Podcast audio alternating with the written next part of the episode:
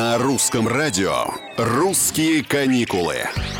Привет, это Петр Кузнецов. Ручная кладь — это отдельная головная боль перед путешествием. Именно перед, ведь мы долго думаем, подо что самое важное и нужное оставить там место. Как все распределить? Одна пассажирка на днях в своем популярном travel-блоге раскрыла секрет, как взять в салон самолета больше вещей и не платить за них. Ее секрет заключается в том, что оказавшись внутри терминала, туристу нужно взять сумку из магазина аэропорта и заполнить ее своими вещами. Для персонала авиакомпании это будет выглядеть так, будто путешественник сделал покупки в аэропорту. Служба безопасности часто разрешает брать такую м, емкость на борт вместе с ручной кладью. «Русские каникулы».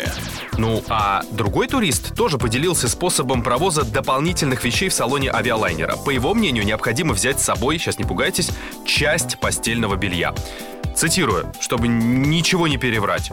Положите наволочку в свою сумку, потому что если на весах в аэропорту будет перевес багажа, вы можете достать лишнюю одежду из чемодана и набить ею свою наволочку, а в салоне самолета использовать как готовую подушку. Это позволит избежать платы за провоз сверхнормативного багажа, объяснил автор лайфхака. При этом он заверил туристов, что наволочка не будет входить в ручную кладь. Многие комментаторы назвали уже этот совет гениальным.